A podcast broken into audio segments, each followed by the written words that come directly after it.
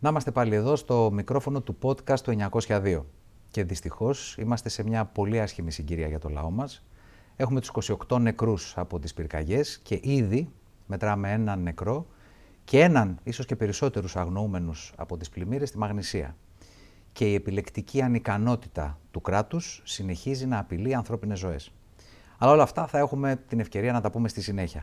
Όπως ξέρετε, όποτε μας βλέπετε, δεν είμαστε μόνοι μας στο στούντιο και ξεκινάμε αυτή τη νέα σεζόν με έναν εκλεκτό καλεσμένο.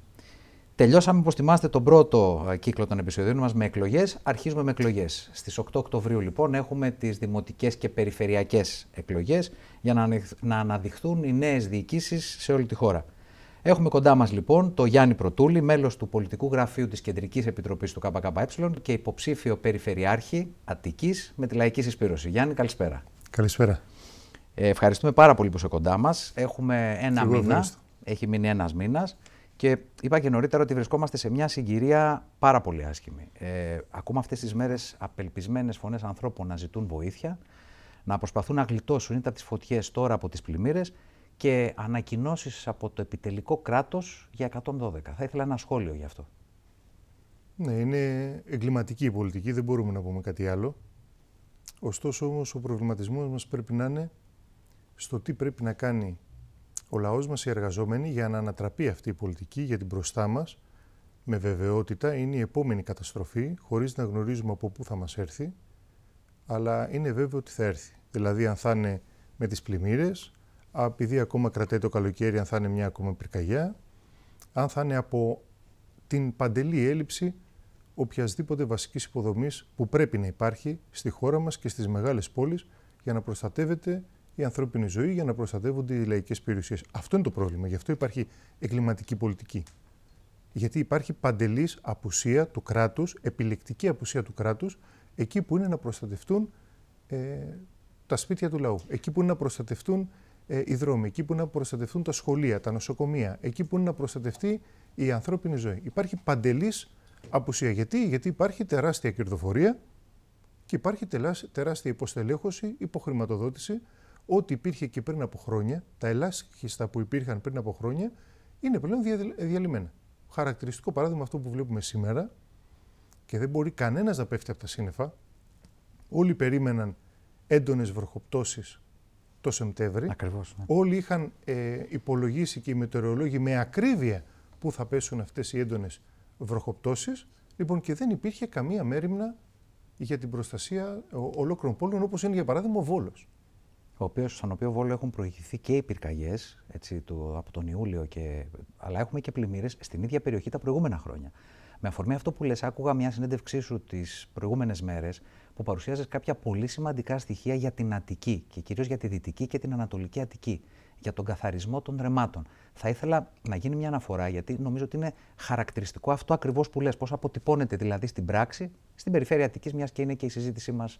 Ε, ναι, δεν ήταν αναφορά, ήταν καταγγελία. Αυτό που καταγγείλαμε είναι ότι για τη Δυτική Αττική και την Ανατολική Αττική, δύο πολύπαθες περιοχές που έχουν κατακαεί το 33% των δασικών εκτάσεων της Αττικής που βρίσκονται σε αυτές τις περιοχές δεν υπάρχει πλέον, έχει καεί και μάλιστα έχουμε θρυνήσει πολλά θύματα σε αυτές τις περιοχές από τις πλημμύρες. Θυμίζουμε την τραγική κατάσταση και την τραγική εξέλιξη με τις πλημμύρες στη Μάνδρα. Λοιπόν, σε αυτές τις περιοχές δεν έχει γίνει κανένας καθαρισμός ρέματος. Τα ρέματα σε αυτές τις περιοχές είναι αδιευθέτηστα, είναι ακαθάριστα.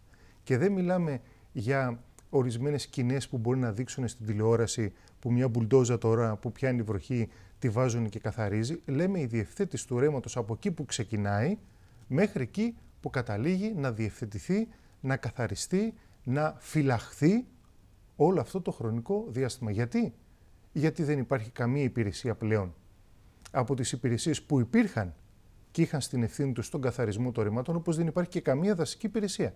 Όπως δεν υπάρχει κανένας δασεργάτης, όχι μόνο στην Αττική, αλλά σε κανένα δασαρχείο σε όλη την Ελλάδα δεν υπάρχει κανένας δασεργάτης. Οι τελευταίοι απολύθηκαν το Νοέμβριο του 2019. Οι τελευταίοι 5.000 δασεργάτες, οι οποίοι να θυμίσουμε ήταν και συμβασιούχοι.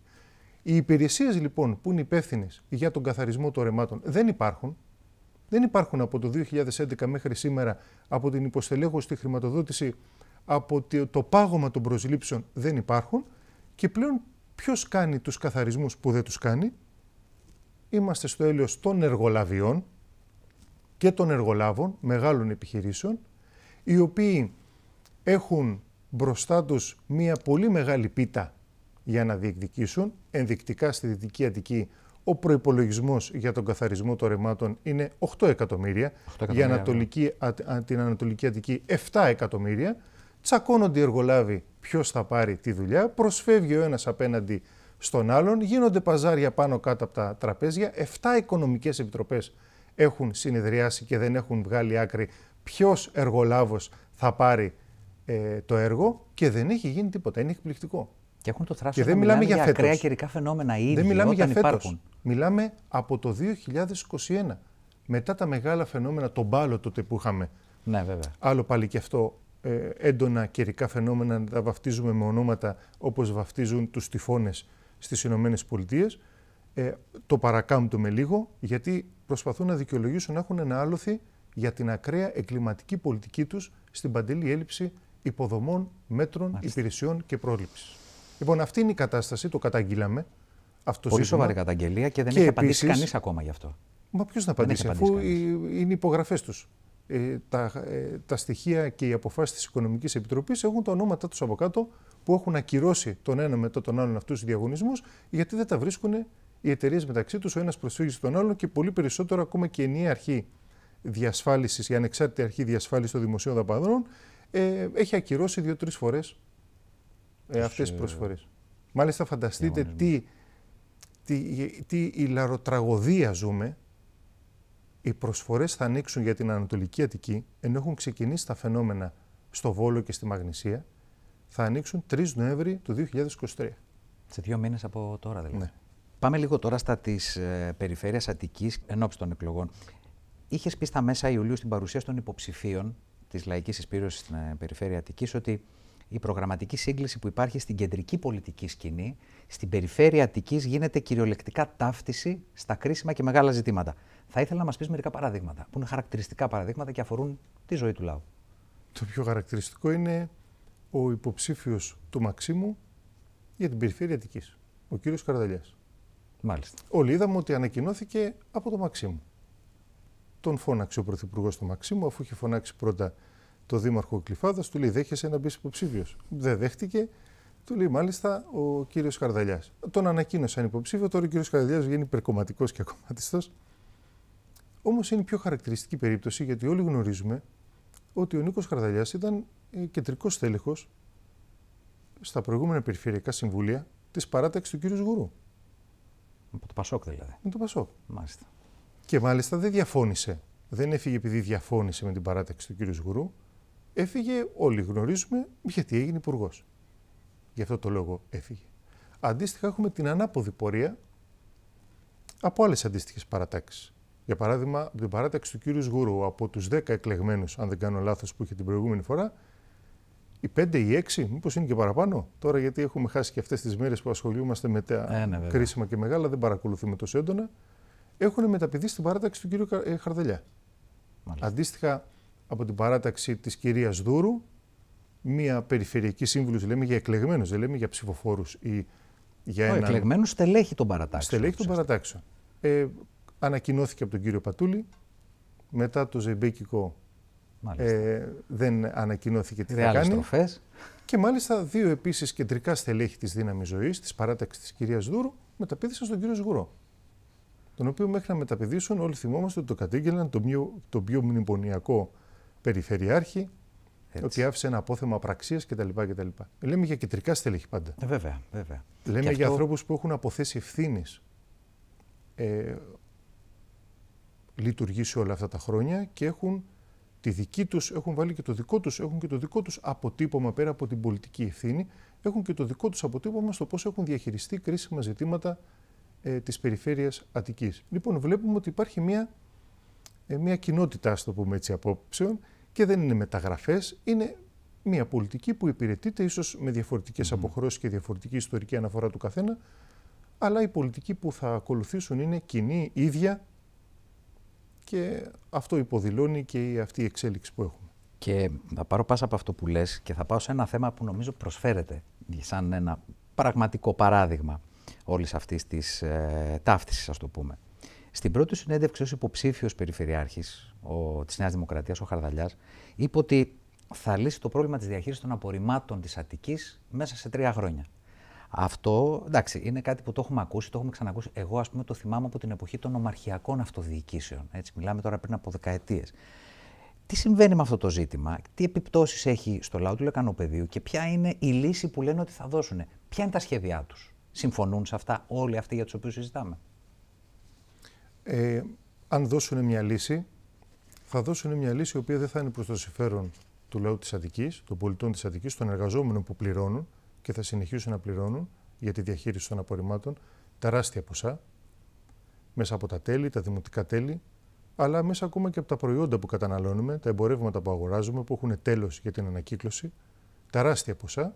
Θα συνεχίσουμε να πληρώνουμε ακόμα πιο ακριβά, αλλά η διαχείριση θα είναι ενάντια στην υγεία τη δική μας, των οικογενειών μας, των παιδιών μας, αλλά και των παιδιών των παιδιών μας.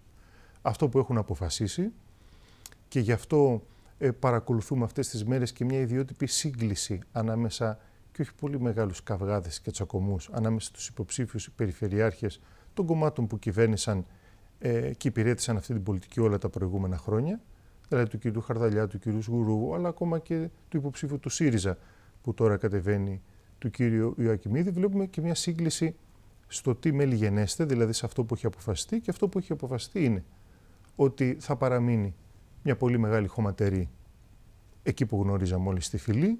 Θα υπάρξει μια ακόμη χωματερή στο γραμματικό, ένα εργοστάσιο καύσης απορριμμάτων. Μάλιστα έχει αλλάξει και ο εθνικός σχεδιασμός για τα απορρίμματα που δεν επέτρεπε την καύση ε, και τώρα την επιτρέπει. Η ενεργειακής αξιοποίησης που θα έρθει όπως χαρακτηριστικά το λένε, καύσιτα και ένα απορρίμματα για να ναι. παράγουν ενέργεια. Ίσως η πιο καρκινογόνα μορφή διαχείρισης των ε, απορριμμάτων.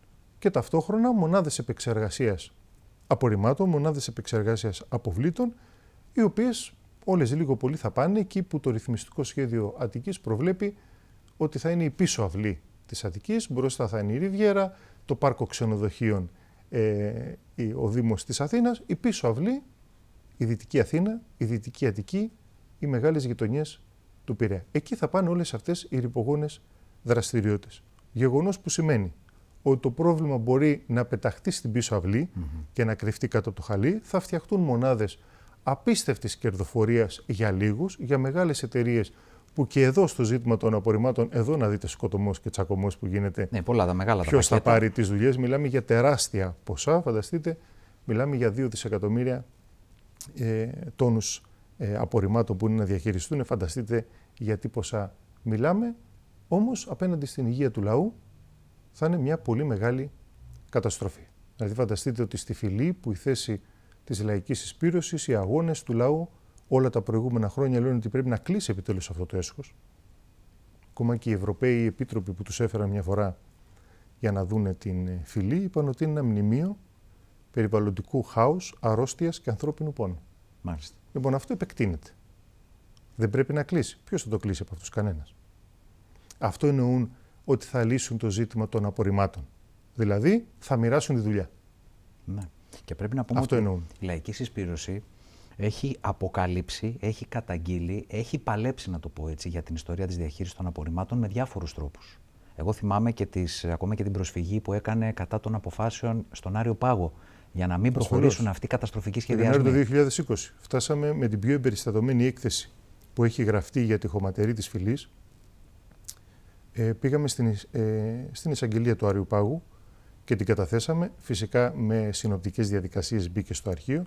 Όμως θέλαμε να αποδείξουμε και να αποκαλύψουμε ότι μπροστά στην εξυπηρέτηση των επιχειρηματικών συμφερόντων, ακόμα και νόμους που ήδη ψηφίζουν κατά καιρούς, τους ποδοπατούν, mm. τους καταπατούν. Ναι, ναι. Νόμους που χαρακτηρίζουν περιοχές ότι είναι περιοχές προστατευόμενες ε, φυσικού κάλους ή με αρχαιολογικούς χώρους ή κοντά σε οικιστικές ε, κοντά σε, σε πόλεις που δεν πρέπει να υπάρχουν τέτοιες ρηπογόνες δραστηριότητες, ακόμα και αυτούς τους καταπατούν. Ήταν δηλαδή ένα ακόμα όπλο που θέλαμε να δώσουμε ε, στα κινήματα όλης της περιοχής, στο συντονιστικό σωματείο ε, συλλόγων και φορέων της Δυτικής Αθήνας Υπήρχε μεγάλος και της Δυτικής Αττικής, ένα ακόμα όπλο στη φαρέτρα και στα επιχειρήματα των ανθρώπων για να παλέψουν, για να αγωνιστούν, γιατί έχουν δίκιο, πρέπει να κλείσει αυτό το έσχος. Εδώ ιδιαίτερα στο ζήτημα των απορριμμάτων, επειδή είναι εντυπωσιακό, έχουμε ένα μήνα πριν τις εκλογές, είναι το μεγάλο ζήτημα δημόσιας υγείας της Αττικής. Μιλάμε για το 40% του πληθυσμού της χώρας, όπου θάβει τα απορρίμματά του το 2023.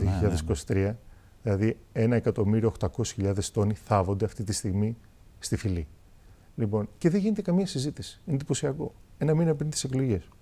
Ε, είναι εντυπωσιακό ότι δεν μας έχει φωνάξει κανένας ε, να πει κάθε παράταξη, κάθε, κάθε πολιτικό πρόσωπο να πει τις θέσεις του για αυτό το ζήτημα. Κάτι δείχνει αυτό. Ε, βέβαια, είναι δείχνει ότι η δουλειά πρέπει να προχωρήσει χωρίς πολύ μεγάλες ε, αντιδράσεις και χωρίς μεγάλη ενημέρωση του λαού. Αντίθετα όμως, ενώ τέτοια όπως αυτό που είναι ίσως από τα πλέον κομβικά ζητήματα για την Αττική και για το, τους κατοίκους εργαζόμενους του λεκανοπεδίου, βλέπουμε μια μεγάλη προβολή σε celebrities. Το έχεις πει ωραία, ανθιπο-celebrities κάποια στιγμή. Κάπου το είχα κλέψει. Προσωπικότητες, ναι, σε ψηφοδέλτια και τα λοιπά, σε άλλους συνδυασμούς. Όλο αυτό το, ε, το λαμπερό, ας το πούμε, πράγμα. Ναι. Νικητές του Survivor. Μπράβο, νικητές του Survivor. ε, ε, καταξιωμένοι τέλος πάντων τηλεπερσόνες, καταξιωμένες τηλεπερσόνες κτλ. Και εδώ θα ήθελα να ρωτήσω ποια είναι η διαφορά του ψηφοδελτίου της Λαϊκής Εισπήρωση απέναντι σε όλο αυτό. Και ποιο είναι το ζητούμενο σε αυτές τις εκλογές. Ναι, είναι η μέρα με τη νύχτα, το φως και το σκοτάδι και το λέμε... Ξεκάθαρα. Ξεκάθαρα. ναι, δεν έχουμε καμία σχέση με τους υποψήφιους, ιδιαίτερα ε, που κατεβαίνουν στα, στην κεντρική πολιτική σκηνή μπορούμε να πούμε, γιατί οι περιφέρειες είναι μια κεντρική πολιτική μάχη. Δεν λέμε τώρα για ένα μικρό δήμο που ε, διάβαζα ότι είναι χιλιάδες υποψήφοι, δηλαδή λίγο πολύ, ένα πολύ μεγάλο κομμάτι ε, στις τοπικές κοινωνίες, ιδιαίτερα και με τον εκλογικό νόμο, είναι υποψήφοι. Λοιπόν, εμείς έχουμε αγωνιστές. Έχουμε ανθρώπους οι οποίοι έχουν παλέψει σε πολύ δύσκολους και σκληρούς χώρους με πολύ βάρβαρες εργοδοσίες να οργανώσουν τους συναδέλφους τους και έχουν πετύχει νίκες.